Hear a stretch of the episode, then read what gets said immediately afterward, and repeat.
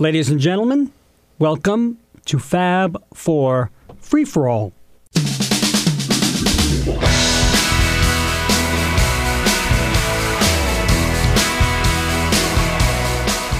And welcome to another edition of the Fab Four Free For All. I'm today's moderator, Rob Leonard. And joining me today is Tony Triguardo. Howdy. And Mitch Axelrod. Minnie Pearl. And today is a continuation of a previous topic. And why are you moderating? Because Tony moderated Penny Lane, and I'm doing... And he got bored. And in order to be moderate, I'm allowing. And today we're looking at the other side of Penny Lane. It was a double A-side single. And, of course, we're talking about Strawberry Fields Forever, a song that was the first song to be recorded when the Beatles decided to come back after their three-month vacation, so to speak, from their last tour of August of 1966. If you look at the history of the Beatles, almost every beginning of albums, when they started to record, John was the first one to record. You know, he brought the song out first. And this one happened to be Strawberry Fields Forever, something he had started to write during the filming of How I Won the War, which John had a small part as Musketeer Gripweed. What? Strawberry Fields. Strawberry Fields, or Strawberry Fields, was a playground area near John's house. No, it was actually a Salvation Army home. But they played there. That was their playground. They did. I mean, actually, you know what? It was John, Pete Shotton, Nigel Wally, and Ivan Vaughn. Right. They used to play there. Yeah. And it was right around the corner from John's Wilton home. Just giving a little backstory. Right. And actually, it was very close. You could see, if you look at maps of Liverpool, you could see where they would sneak through the hole in the fence to play there. And I think John's Aunt Mimi used to say that they used to have every summer in Calderstone's Park near Strawberry Fields. Mimi was said to have said, that's horrible. As soon as we could hear the Salvation Army band starting, John would jump up and down and say, "Come on, Mimi, we'll be late." So it was always a place that it was significant to him. Right. It was musically and a place to play. Right. And I guess looking for a place to play in Liverpool was sometimes a difficult thing. Yeah, maybe. So we're going to talk about this song the way we talked about Penny Lane and go in depth on the writing of the song, how it was recorded. It was a difficult song for John to get out of his head and onto a guitar and onto a recording tape. There were several versions of it. There are full bootlegs of just talking. Yeah. I mean, bootlegs of just Strawberry Fields. Yeah, so it's significant for him because they took a lot of time. Unlike a lot of other songs, this one was recorded, I believe, over a 5-week span. It went from November of 66 to the beginning of January 67. Let's think about it this way. 45 hours worth of recording time to do this one song. That's a lot. Right. The Beatles' first album took 9 hours. Yeah. 9 and a half, whatever. So, yeah. So you're talking about this one song took five times longer to record than the Beatles' first album. I mean, think about that. Pretty mind-boggling. Well, not only mind-boggling, but... think about how important this song must have been to John to convince the others, because when George came to them later and said, "We have to do 169 takes of Not Guilty," how mind-numbing that was. I know it was a George song, right. So but they didn't care as much, so to speak. But think about 45 hours. It's also just the way I think John worked when given the time. You know, John tended... We know the history of John Lennon as someone in the recording studio is he was always wanting to record fast. When the red light went on, come on, let's go, let's get it going. This is one of the few songs in his catalog where he was trying to figure out where to take the song. The words were there, the music was basically there. He changed the key on it, he changed the tempo. But this was one of the few songs he spent a lot of time. You know, he's always talked about, well, Paul would always come in and we'd spend hours and hours and I'd get nothing. And if you think about Across the Universe, which is probably what he was talking about, they did treat it as sort of a throwaway, but they were looking to record a single that day and that wasn't going to be a single. I think it was the significance of the idea that he had feel in his mind with this song. Yeah. He was looking for a certain feel. And I think While I think the only other song that comes close to this in terms of him looking for something very specific would have maybe been Tomorrow Never Knows. Yeah. Yeah, he wanted this to be a gentle, dreaming song, but obviously it came out a little too raucous, so it was, they then went and did a whole bunch of versions of this. But he must have conveyed that he wanted it to be something important to the other Beatles for them to take the time as well and really nurture this song for him, because it was a pure John song.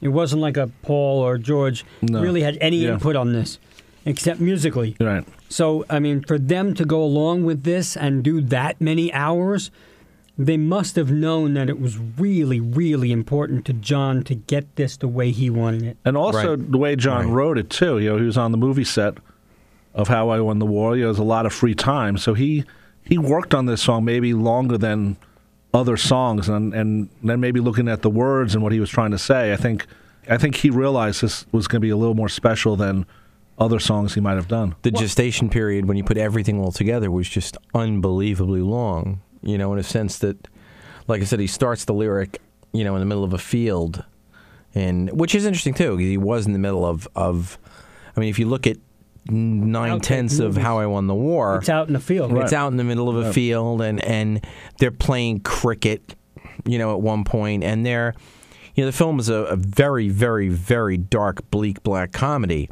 but you had a lot of very funny people on the set of the film, and I'm sure there was a lot of the guys hanging out and playing and goofing around, and maybe that's what set John back to the mode of thinking about being back in the days playing out. And if you think about it, he probably hadn't goofed around. You know, he was always on tour or was in the recording studio with other people, especially, that weren't the Beatles or maybe, during that time. Maybe, I mean, I know I'm stretching it here, but, you know, that's what we do on this show, so just giving food for thought.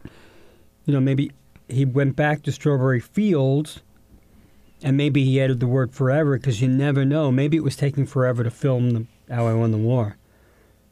Yeah, it's possible, too, really stretching it is. But could be I think it's more... Or it could be just paying the homage and saying Strawberry Fields Forever will always be in that little kid mode. Yes. Maybe that was more of it. Yeah, just stretching that to now I'm an adult and I am with all this.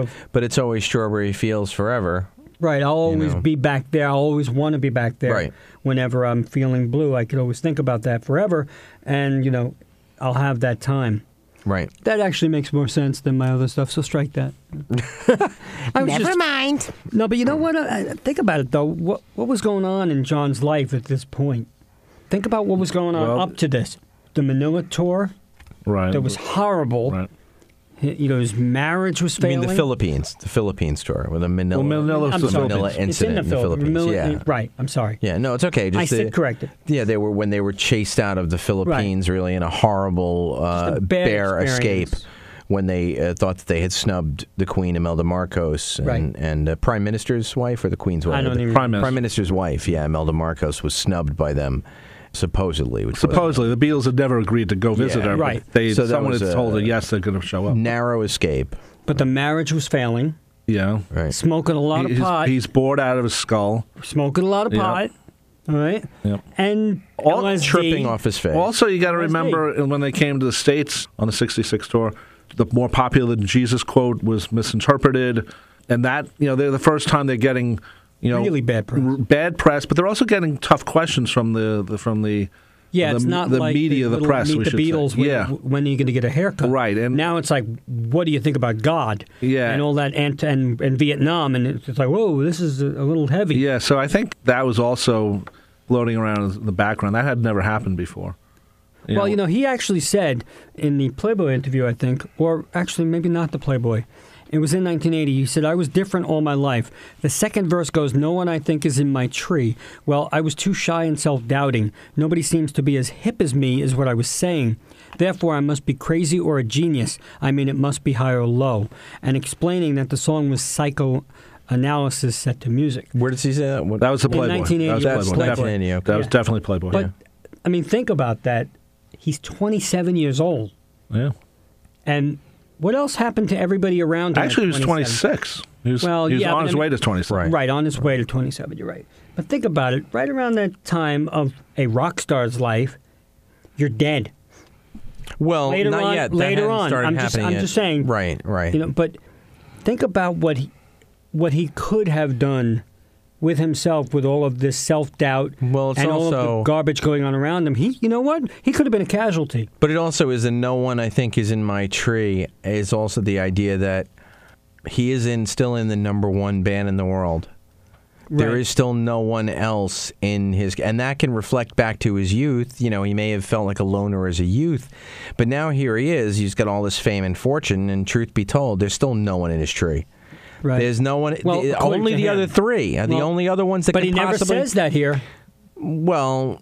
Right. He doesn't. You're right. He's not even sharing all about John. He's writing about himself directly. All about John. Right. It's not like there's only three others in my tree. Right. I mean, really, he's... It's John. He's not... Well, but what is he doing now? He is on holiday filming by himself. His first solo effort. Right. The other Beatles are not in this movie. Right. So he's not thinking about them at the time. I mean, Ringo went and visited him a lot on the set, but he's not thinking about the other Beatles. Well, now that touring is over, let's face it, we've already heard George's comment, which he obviously made, and the other three knew, you know, well, that's it. I'm not a Beatle anymore. You know, did they even really 100% know that this situation was going to still continue to go on forever? Now that touring was over, there may have been a thought in the back of their minds that this could fall apart any time. So here's John now starting to write this poetry that, okay, well, I guess we are going to go in the studio and this will become a record, this will be a song, great. But he's writing this serious, deep introspection because there's a chance that, the remotest chance, he may be the only one that ever, that's going to be doing it, that's going to be recording it. Well, I still think they thought they would be the Beatles. I did too, but I also, if you think about it, 66 is when a lot of the bands they came up with, Jerry and the Pacemakers and bands like that, started to fall away. That's true, right. They didn't make the move to whatever next level musically they maybe could have done, or maybe they did and tried, and I don't know about it. But, the Beatles had started with Revolver, and Revolver...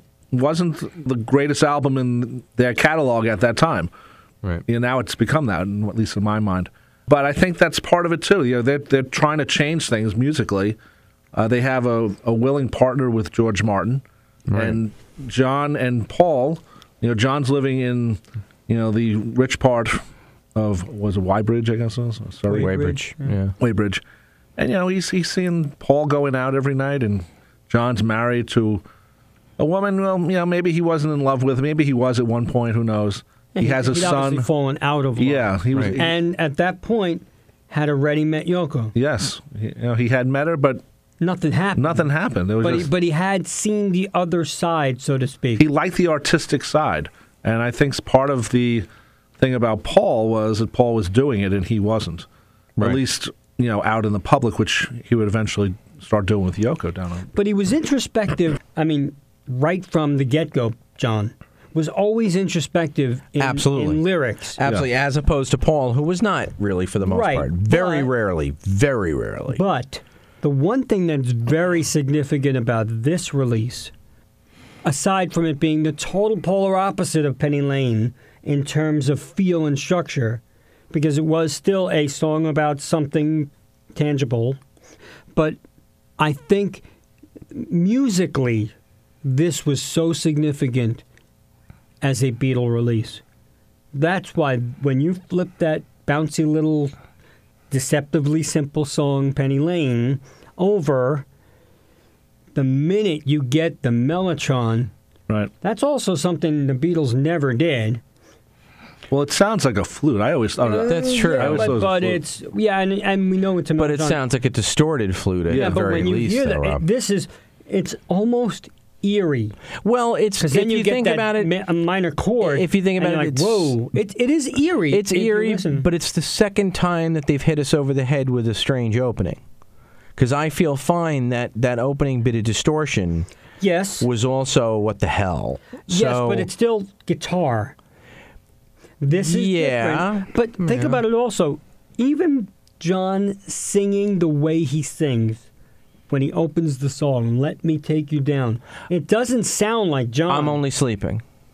But that sounds a lot more like John, the John we knew, as opposed to, because it was slowed down. It was, but it's. Yeah, I do agree. I mean, I do agree. Look, he did distort his voice a lot through Leslie speakers and such. That's a given. It just didn't sound like a Beatle record at all. I mean, think about it. It really didn't. It's no matter what, I'm only sleeping as much as it starts off as when. It's still jangly guitars. It's still jangly pop. This was not jangly pop. Well, also, just the beginning, Let Me Take You Down. Because I'm going to, and it's not an up song. No, he's telling you I'm taking you down. Yeah. You don't know he's taking you down to Strawberry Fields yet, but you just know he's taking you down. If you stop right there, it takes you down. It does. Dun, dun, dun, let me take you down. Right, it is. So that's true. Actually, different. It's not Penny Lane. You know, think about it. Penny Lane is up. Right. Let me take you down. Totally opposite. You flip over, and you're and it does go down nowhere. Strawberry Fields Forever. Right, as opposed to Penny Lane's in my. It's just different feel. You put on that A side, and you're almost doing the bounce while you're walking around town going da da da da da da. And this one you're like, let me take. It's different. Strawberry Fields. When I was a kid, when I was very little, and the first times you heard Strawberry Fields, for whatever reason. At the end, you just felt sad. I don't know if I felt sad. I felt sad. I would listen to that song when I was a kid, and I would feel a little sad. It was almost kind of like, I mean, and not to think as a kid I was all this, but you kind of felt like, oh, I guess I'm not going to be a little kid forever and ever. Well, it's not because it's the lyrics are not positive. Because here's this adult who's looking back on like all this stuff of being a kid and. But it's also no one I think is in my tree, and it was very. But think about that. Think about the lyrics, and we're not going to go through every lyric.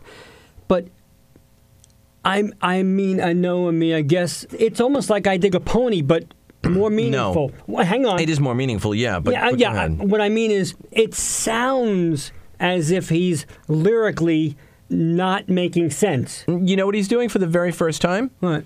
He's done Spaniard in the Works. He's done Help Me. In his own right. Now he's just writing one of the poems. With set to music. But it's a lyric. He's going to make it a lyric. It's more straight ahead as a song, too. Right. But the quirkiness of some of the lyrics or poems from those two books are starting to come through now in his songs. Yeah, but when you say, I mean... That's exactly it. Well,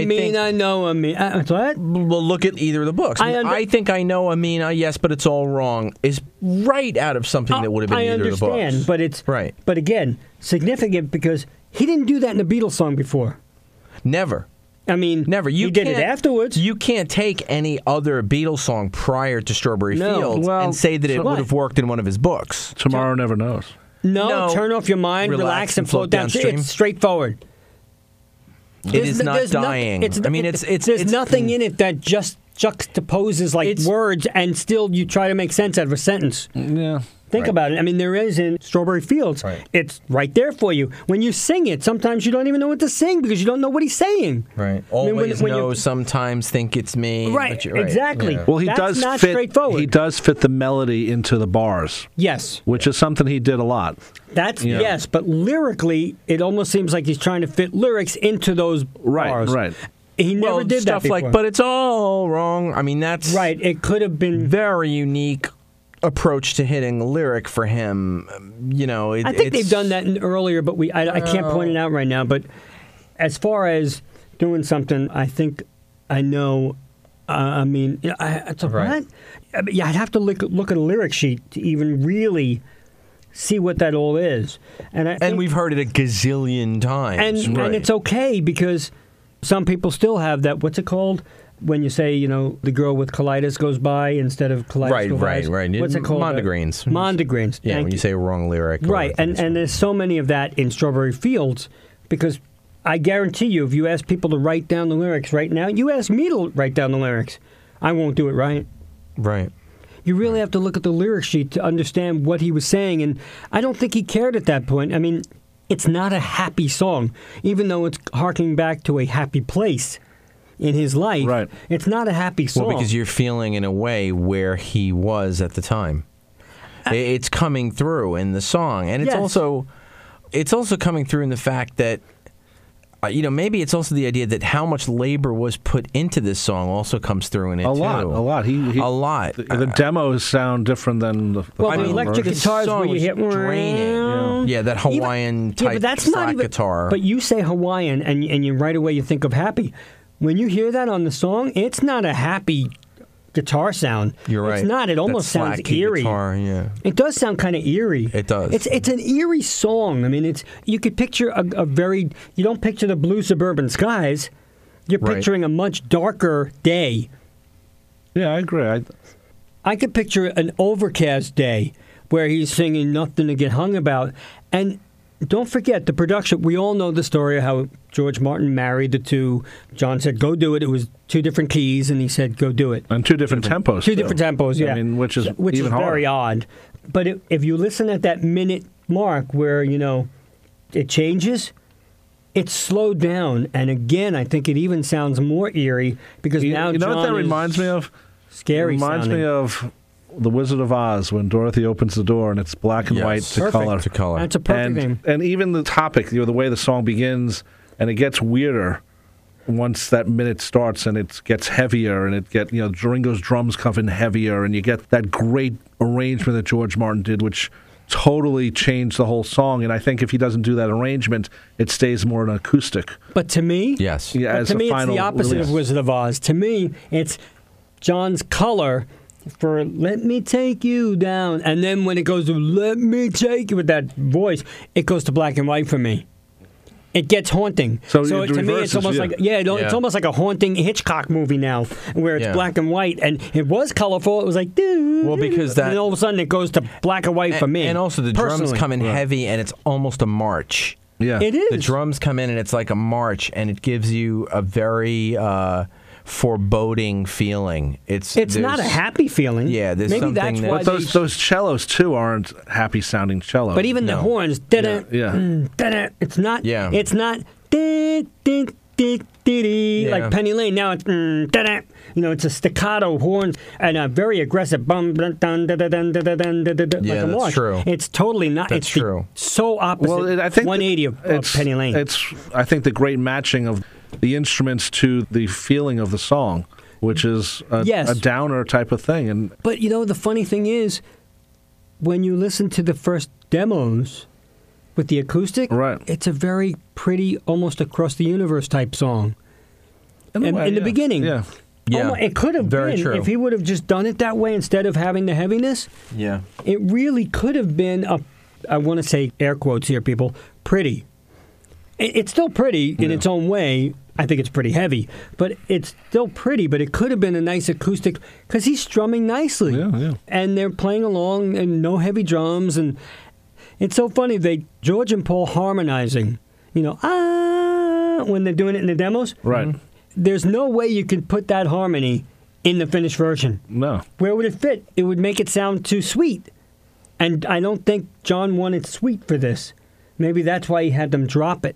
Yeah. Because now it's heavier, no sweet, and not acoustic. Well, when you hear the whole song went 180. When you hear the demos, and this is one thing that we'll point out that they're on, is it Anthology 2 or 3? It's Anthology 2. Two. On Anthology 2, there is an extensive coverage. Only part of the whole anthology where you see a song go from A to almost inception. Progress from John's. Which you wish they did a little more of. Yeah. Maybe they didn't have any of that. I mean, unless you get to the Not Guilties and stuff like that, and Maxwell Silverhammer, maybe there wasn't 45 hours to choose from of songs like All I've Got to Do or Hold Me Tight. Well, that's different. You know, those I'm just saying, those are takes. But, I mean, maybe there weren't songs other than, and they did. They gave us 8 days a week. Right. You know, the stuff like that where it was different.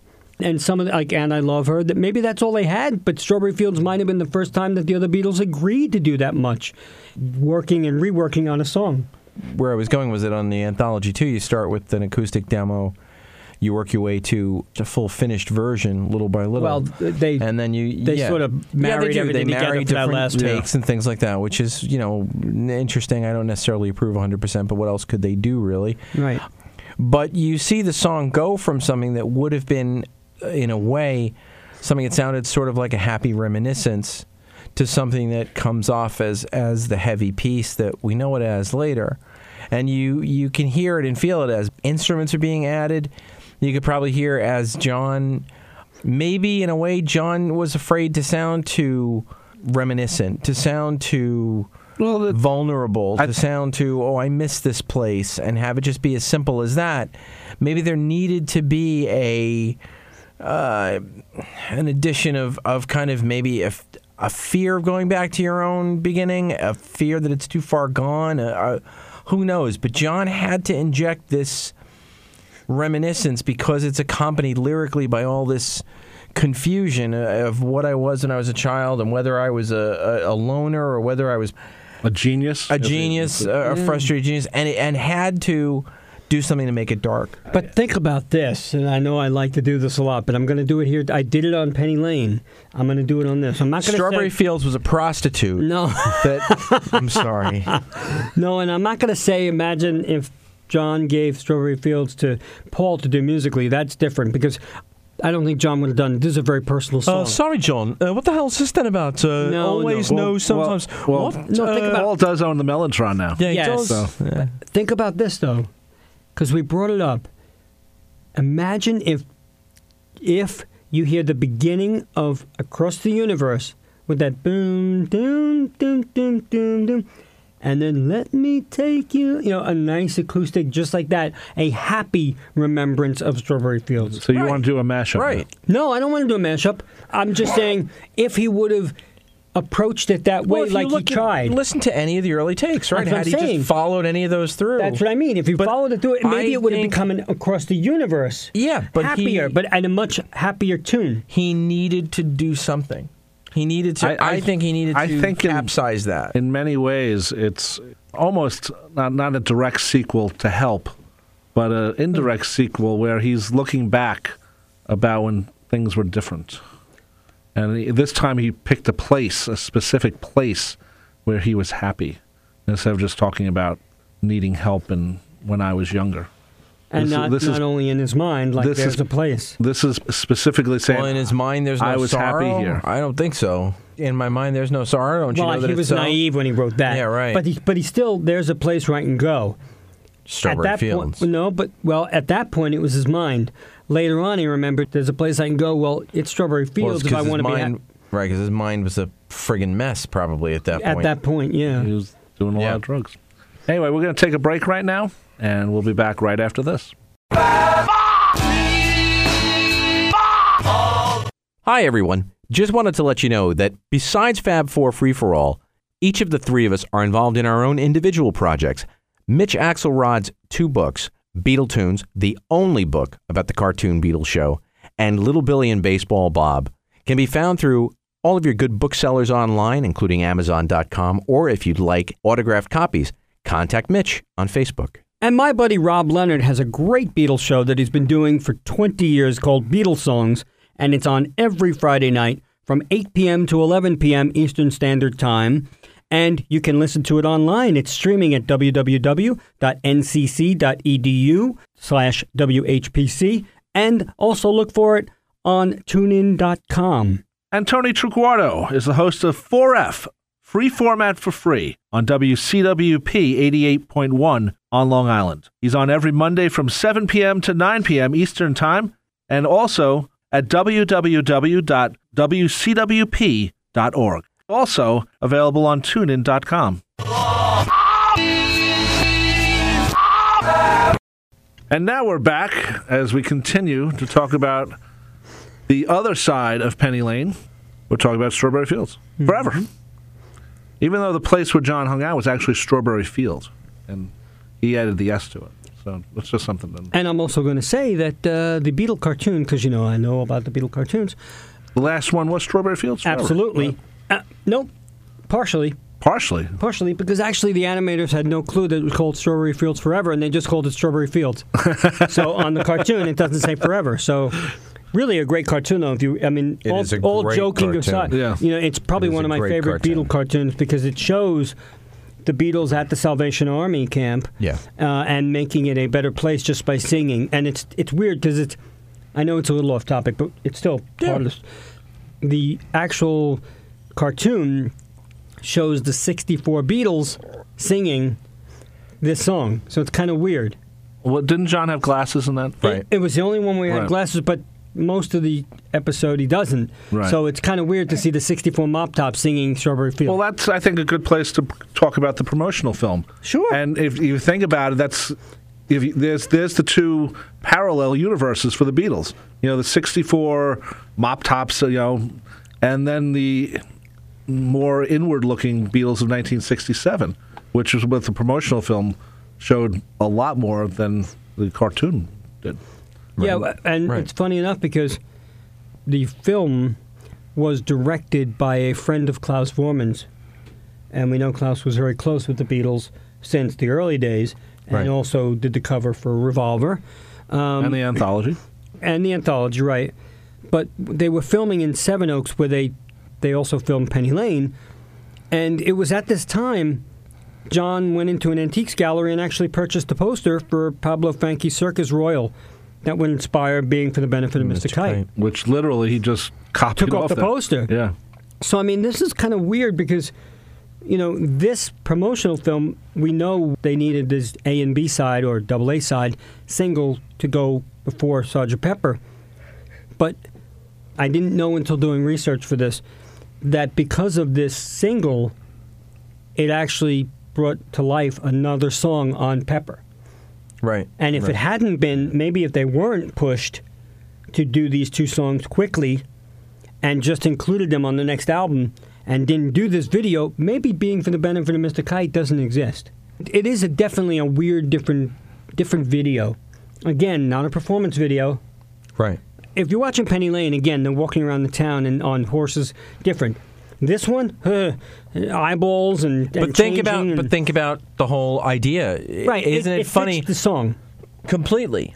I mean, had you taken the straightforwardness of Penny Lane and gummed it up with all kinds of bizarre special effects and match cuts and light to dark and reverse animation of Paul jumping up to land back in the tree again. You know, had you done that in Penny Lane... Wouldn't have worked. It just would have felt funny. To me, the promotional film... if you had done the fireman rushing in, maybe in fast motion or something, that would have been funny. But... To me, the images of the promotional film fit... the film and the song better than maybe Penny Lane. Penny Lane's sort of a little more random. Yes. Strawberry Fields seems to match a little more of what the song was about. And even the feel of the song, the way it just... Well, think about musically. The way it's focused. Definitely. And Penny Lane tells that little bit of the story of, you know, there they are, they're walking, they land, they have the tea. You know, there's a little bit of something there. But musically, think about it. Musically, there's backward cymbal in Strawberry Fields. Right. Which is how Penny Lane ends. Yeah. Yes. Very good point. Right. Well, that ends with just a simple flourish. But you're right. Backwoods symbol in Strawberry Fields, but also backwoods imaging in the video. Paul jumping up. Right. A lot of that was going on. So it does fit the feel of the song. It's animation, quick cuts. You know, really, it's much more than just, you know, that stop motion animation, the jump cuts, the... Definitely reverse film effects fit the weirdness, and I'm saying weirdness out of respect, of the song. But there is some randomness there, too, though, the idea of them, you know, why are you pouring the paint on the piano? You know, I mean, that's some randomness there. That's very true. And that's something that kind of makes no sense, in a way, in the video. I mean, it does fit, but it also fits to the sense that there is a randomness. Yeah. And yet they walk off together at the end. John's the whole song talking about John being very alone. Well, it's very together video. And it's a very together video, right? But it is a group video. Yep. Really, for a John song, they never single out John. Well, I mean, they single out each one with the John is singled out more in Penny Lane when they go meet John than he is in this one. Right, but in this one, it's really a group effort. I think the fact that they did such a weird video where they're doing the paint over and they're all like running towards you weird and slow and jump cuts, I think they were all so into it because it was totally different than anything they'd ever done, including Penny Lane. Well, it's an acid version of the running, jumping, standing still film. Yes, it is, which was Richard Lester's introduction to the Beatles. Right.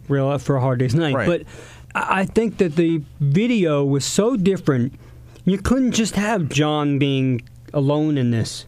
No. You know, you really couldn't. No, there's no way. And I don't think John wanted to be alone in this. No. It was a group effort. Yeah, oh, it's very much a group effort. Musically, it is. And that's true. You're pointing out, Rob, in a way, it's funny, but we were talking during the Penny Lane episode, you're talking about, is that song a group effort? And this song really is a group effort. Yeah, more so than Penny Lane, really. If you think about it musically, you can feel each of the musicians' unique presence in the song. Well, you hear guitars from George. Yeah, very interesting guitar solo in a way. It's not like a traditional solo at the end of the song where it sort of mixes with the cellos very well. It works beautifully. Oh, yeah. Yeah, but it's a different solo for George. It's not a real solo. Yeah, that's why I'm saying it. It's almost like it's not jarring. It's almost like it's awakening. You hit that down. It's almost like a it brings light into it in a way. Yeah. You know, the whole song's been that guitar note because the twang of it and the... It's a very different... And then it goes into the cellos and then what sounds like a piano. The eerie cellos. And then it's a weird collection of the way the music goes from one to the other. It all sounds like it's all one piece. Yes. Now think about this. Again, what ifs. Think about the ending of Strawberry Fields. All right? And when they come back and they do... You know, I Buried Paul. All right? Now it's on Pepper. Cranberry sauce, dude. Cranberry sauce. Okay, you know what I mean. But now it's on Pepper. And the next song is Lucy in the Sky with Diamonds. No, I don't place it there. Yeah. Nope. I'm not saying it. I am just now. I did just now. Okay. It doesn't mean you are. Okay. But I just did. I place it at...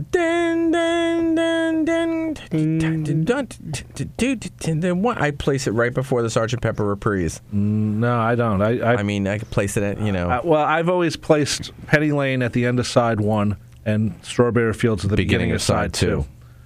Just because it has that open... you can't have Penny Lane the beginning of side one. At the end of side one. I'm sorry. The end of side one, and then you'd flip it over, and then you hear Strawberry Fields. You know what? The problem is where you put Within You, Without You. Right. That's Within You, Without You is a perfect side opener, because it's so different. But if you Let Me Take You Down is if like... If you have that on there, then you got to think, I may bump George, because this is even weirder. That's the thing. You know, what do you do? Yeah, would that have even made the album? Well, it would have had to, because it's the only song. Well, we're talking about the fact, too... That it was supposed to be on Pepper. That it was originally supposed to be on Pepper, as was Penny Lane. Maybe he goes back and changes the lyrics to only a song. If Penny Lane is on Pepper, When I'm 64 is not. Maybe. I'll give you that, okay. Yes. Yeah, if Penny Lane is on Pepper, maybe you would have lost When I'm 64. And maybe that becomes a B-side. Right. Yeah. There you go. So. Right. Wow, I mean, the impact of these two songs... And we'll get to the critical reception in a minute, but the impact of these two songs... on the Beatles' career at that point is so major, and we just take it for granted that it was a single. Well, I think, you know what it does? It sets up Pepper. If Pepper didn't have these two songs be released as a single 4 months earlier, you know, maybe Pepper isn't as welcomed as it was. Or as a landmark album. Yeah. You know, it's very funny because if you think about the reaction, and the Beatles... I don't know if they necessarily knew this, but the Beatles obviously were getting feedback. Okay, they were getting feedback from their fellow musicians. Their peers. They were getting feedback from people like Jefferson Airplane and people like... Would they be considered peers at that time? In 60, in 66? No, not in 66. No, not in 66. It's true. They didn't get the feedback from them until after Pepper. Right. You're absolutely right. But where I'm going is that... And I know I'm jumping ahead a little bit when it comes to how it affected people, but... Oh, this is a perfect place for it. You know, it's notorious that Brian Wilson's reaction to Strawberry Fields was profound. I mean, it shook him to his very foundation, so much so that it disrupted Brian's plans for Smile.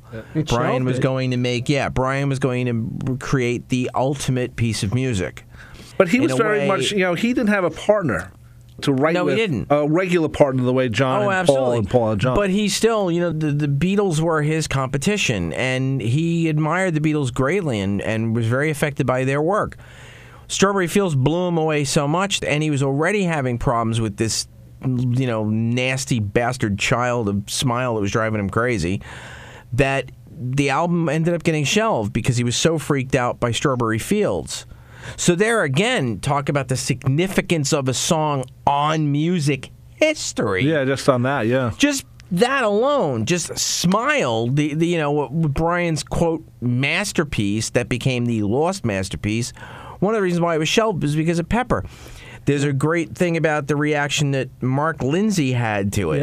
Yeah. Paul Revere and the Raiders were a huge band. Terry Melcher played it for Mark Lindsay. Mark Lindsay said, now what the f*** are we going to do? Right. And the idea being, you had this piece of music that was now absolutely definitive of where the new direction could conceivably go. But think about it. It screwed with the Beatles, too. It did. It did. Well, I think one of the things... It screwed with John. I think where it affected music in general is that the Beatles released this as a single, meaning they think it's going to get top 40 radio play, that kids are going to buy it, That's and right. they're going to accept it. These two songs, compared to what's going on, are really out there. And especially, if you think about what's going on. Penny Lane is a pop single people can latch on to. Strawberry Fields is an album cut. Yeah, but those horns weren't being used in top 40. No, I'm not saying it wasn't different. It's those horns that were... But it was more accessible than... And I think what happened was that other bands said, okay, we got to put out something that we think the public will accept. And that's where some of that psychedelic stuff started to go in different places where... wasn't top 40 anymore. Right. But by sort of putting the flag down in the ground and saying, we think these are going to be popular songs, not just songs we like, but popular songs where everyone's going to be singing them or buying them, I think it was a very brave thing. I don't think they thought about it at the time. I think it was just because they had 3 songs in the can and they needed 2 of them to be released as a single. Well, they weren't thinking about it. Yeah. They were forced. Would you have had the audacity of a band putting out White Rabbit as a single? Would RCA Records have dared to put out something like White Rabbit as a single if the Beatles had not had the audacity to put out Strawberry Fields and Sgt. Pepper? Well, there you go. Did they change? Not only did they change, music, because it has to be one of the defining works of the psychedelic rock genre. Absolutely. But did they also change the perception of record companies that now they can put out album cuts as singles? Yeah, I think so. Right. Because that's what now it's accepted. You're not going to put out. We talk about Keith at 98.6, or Good Morning Starshine. Right. Those are cute and those are around the same time. Right. But those ain't the Beatles. And now, what do you do if you want to top the Beatles or at least equal the Beatles? What do you put out? Of course. Really, you're not putting out these cutesy pop songs. And the funny part of it is, now we talk, those of you who heard our Penny Lane show, we talk about the fact that this single was, quote, a sales disappointment in that it was the first single not to reach number 1. In Great Britain. But here's another reason why, and this is something that doesn't come up a lot, the fact that because it was a double A, it was split and counted as 2 different singles. Right. But that was something they did back then. But granted, it wasn't until 69 when it became unified. But again, you're looking at the fact that had either one of them been an A side with a different B, and they didn't have to split the sales, they would have went to number 1. Definitely. If you had Penny Lane as an A side with When I'm 64 as a B side, or fill in the blank if you've got troubles, I don't know, give me an outtake, I don't know. And you threw that on a single, and would it have gone to number 1? Probably. Yep. Could Strawberry Fields have gone to number 1? Probably. Yes. And again, that idea we brought up where it fit on the Rolling Stone list of 500 greatest songs of all time, while Penny Lane places in the 400s, I think it was, right? Yeah. 456.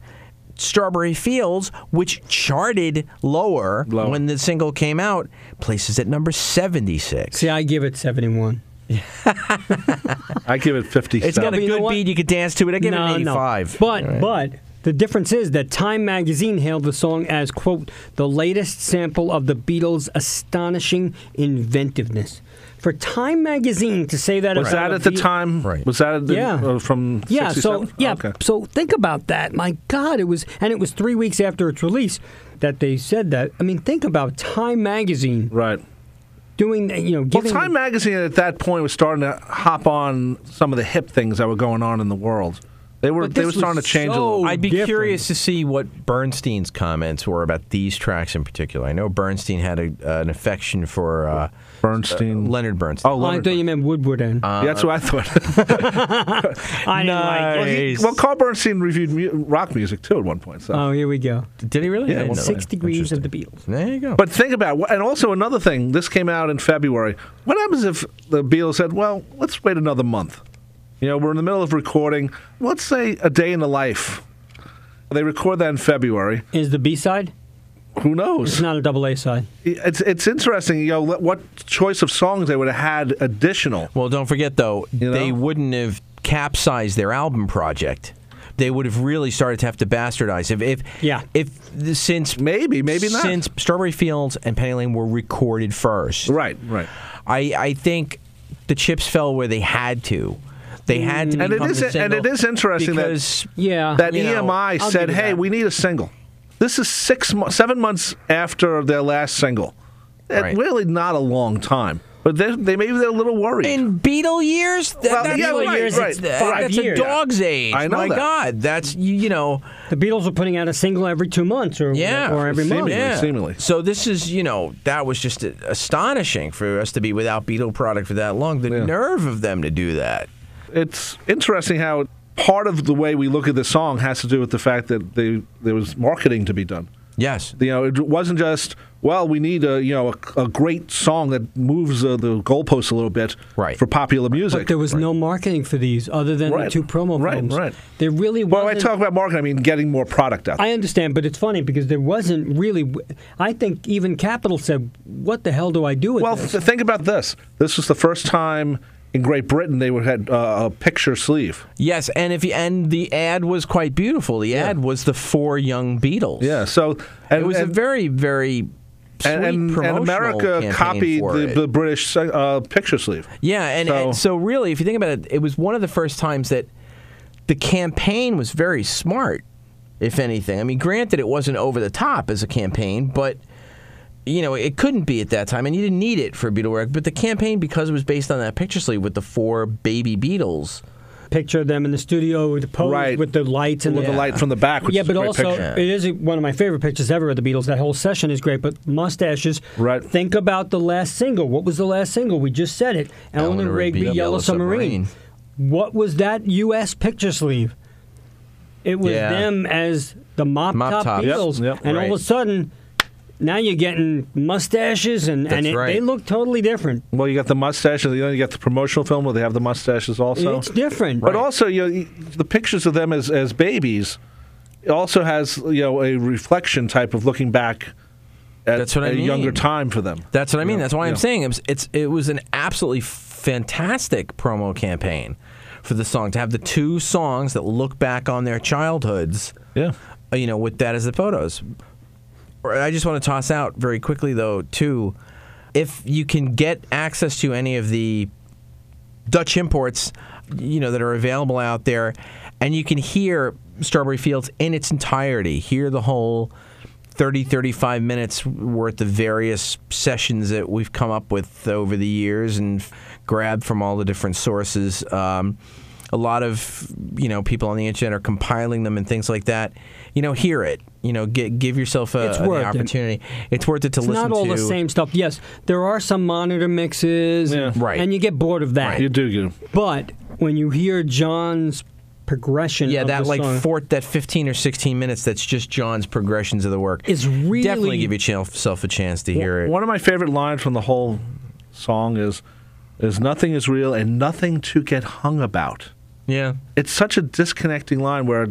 Okay, nothing is real, but don't worry about it. Well, there's also apparently there's a Mimi connection with that. There's a Mimi connection because Mimi used to basically say, you know, like, I don't know, was it don't hang out to hang there him or don't? Yeah, no, right, say, right, don't. Right. I'm gonna hang you. I'm gonna catch you. And he'd say, "What's the problem? This is nothing to get hung about. I'm out playing around in the field." Yeah, she used to say, "Don't play out there. I'll hang you." Yeah. It's interesting. She's leaving home. Also, John said, took quotes from Mimi directly. Right, right. Amazing that Mimi could continue to be an inspiration like that. Hey, she seemed like a tough old broad. But, you will do this. But the other catch too, again, as we relate back to what we were talking about in the Penny Lane part of the this double A side. Different version. You had the very first time the German stereo version ran longer than all the other versions, and you actually ended up hearing the cranberry sauce twice at the end, a much longer fade. Wasn't that it faded out and then came back? Wasn't that the it fades out? Comes and it comes back, but the normal one. But you hear the cranberry sauce and you hear it coming cranberry almost like the anthology at the end. Yeah, but the anthology it's definitely cranberry sauce. They redid the mic. Yeah, on you that can hear much it. Better. Oh yeah, you can hear it, which changes the whole Paul is dead thing a little bit, but well, Paul was dead, but he's buried in cranberry sauce. Oh, well, okay. That's what they're trying to tell you. Gee, I buried Paul in cranberry sauce. And it must have been Thanksgiving. And speaking of Paul, when he was on one of his tours, or I guess it was in '90, he was in Liverpool and he did a medley of Help and messed up the lyrics. Well, yeah, he did that. Then he goes into Strawberry Fields, right, and messed up the lyrics. And then he did. It was a tribute to John. Give peace a chance. It really was the only. Right. But you wish that maybe you can understand why he did that. He wanted to keep it Lennon-McCartney. He wanted to show John, give peace a chance, the anthem writer. But if he'd picked another song like Isolation, not that he would play it there, but something a little more introspective than give peace a chance. He was in Liverpool because Help does go into Strawberry Fields Forever very well. Well, the way Paul did it. Yes, because it's a medley. It's a slow version. Yes, he slowed it down. Almost like Tina Turner's version. Right. And away, John did record a version on some of his Lost Lennon tapes. Yes, but for that, there was no way he could do anything else because he's in Liverpool for the first time. And so that's the significance of that. Yeah, but you wish though he picked Help, which was a hit, but it's also introspective. Strawberry Fields. You know. But he's in Liverpool, and Strawberry Fields is there. He did Hippie Hippie Shake years later. Come on. Well, that was there too. Yeah. No, that's the Hippie Hippie Shake Shack. Yeah. That was at City Field, right? Oh, thank you. And that's a burger chain in the United States, folks. For those of you wondering, for those who are wondering where Shake City Field is, anyway. Live in New York City. Anyway, I think if we hit everything. We don't have to rate it because we all give it a 10. Yeah, that's true. We didn't rate the other one. We don't have to. Well, we never rate the singles. No, we don't have to. We give it sometimes. A 10. We give it a 10. Anyway, that's just about it for our look at the song Strawberry Fields Forever. My name is Rob Leonard, and I've been today's moderator, joined today by Mr. Tony Triguardo. Take care, folks. And Mr. Mitch Axelrod. Cranberry sauce. Thank you very much. And, of course, if you want to leave a message on our Facebook page or our comments page, please do. We'd love to hear what you think about Strawberry Fields Forever and your opinion of it. Take care until next time. They're all going to like it, Bob. Maybe they hate it. I don't know. Oh, my God. Some people, there's always the contrarian out there. Tell us how much you like it on our Facebook page. Goodbye. Fab 4 Free For All was edited and produced by Tony Triguardo at Word of Mouth Studios in Westbury, New York. The opening and closing theme is My Dolly by the band The Badge, featuring longtime listener Jeff Slate, available on its debut album Digital Retro and recent Best Of compilation, as well as from the Fab 4 Free For All website. Thanks for listening to Fab 4 Free For All.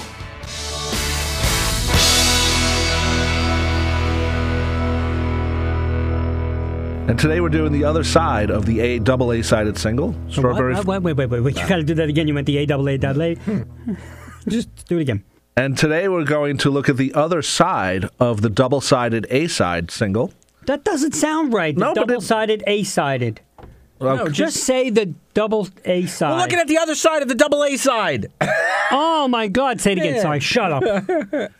And today we're looking at the two-sided... No, that makes it sound like there's a three-sided single. The reception to this song. The reception and then the wedding and then... The reception was good. That's when the two antennas got married. The wedding was bad, but the reception was awesome. Boink. If it was a sitcom, it would be boink.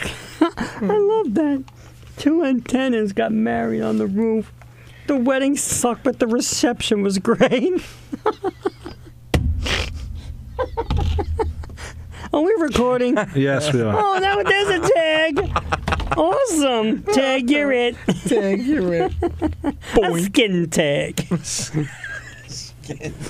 As seen on TV. Come on. Okay. Here we go. He's reading the booklet. Would you put your glasses on? I can't read anymore. Go with these damn glasses. Go to the window. Not a bit like Cagney. Go to the window. The window is open and everyone's climbing in. The party's happening now. What? Yeah, yeah, there's a party in my pants and you're all invited. There's a party in Mitch's pants, and everyone's invited, but everyone's going home now. There was in the early 80s. In the early 80s, there was a band called Snatch that had an album out called "If the Parties in Your Mouth Were Coming." No, they didn't. Yes, I swear to God. Oh, it's as bad as you can tune a piano, but you can't tune a fish. That's a good title. Well, that's REO. REO, let's Speed go. Dealer. Come okay, on, we go. Gotta finish this damn show. Okay. Oh my God. Benny's gonna get fan mail. You put a picture of her waving to the camera. Hi. Betty Triguardo. What are you doing, kids? Can't pronounce your last name. I'm gonna pronounce hers. It's the same one. Oh my God. Okay, we've lost him. It's the witching hour. Wow. It's the mitching hour. The mitching hour. Come on, can we finish this damn show? Yes. Hello. Okay. All right, we're back. We're back. Let's, all right, come on. Start to eat, Mitch. What? Start the Z. It means be quiet. I thought you were saying start the Z. Hey, I know what a putz is. Start the ZD. Well, you know, takes one to know one. Start the ZD. Start the ZD. There we go. I'm hungry. I'm hungry, too. I didn't have me lunch. Too. I didn't have any dinner. I had two bananas. I had two pieces of cheese and two cans of soda. She had two bananas. No, hey, I right down here. Hey. One banana, two banana, three banana, four. Cha-la-la. I spoke lots of guns and I went to smoke some more. Stop! Can we do the show? Terrible. Okay, we all quiet? No. Okay. Slap yourself a couple of times. Okay. Okay, come on. And now we're back. Anyway, I think if we hit everything with I think we did, unless you've got one more thing, Columbo. I don't know. We talked about the promotional film. We talked about the tracks out on the Anthology 2. Yeah, we did. We talked about Paul covering it. Anyway, that's just about it for our look at the song "Strawberry Fields Forever." Twice. And what? We recapped, so we looked at it twice. Oh, the recap was something else. I was just seeing if we forgot it. I'm editing out the recap, so we're leaving this all in. Leave the recap in. Tell us how much you like it on our Facebook page. Goodbye. Okay. Sorry. We hate people are going to go, I hate it. That song sucks. That song's the worst piece of shit I've ever had. Beatles, I really hate the f***ing Beatles.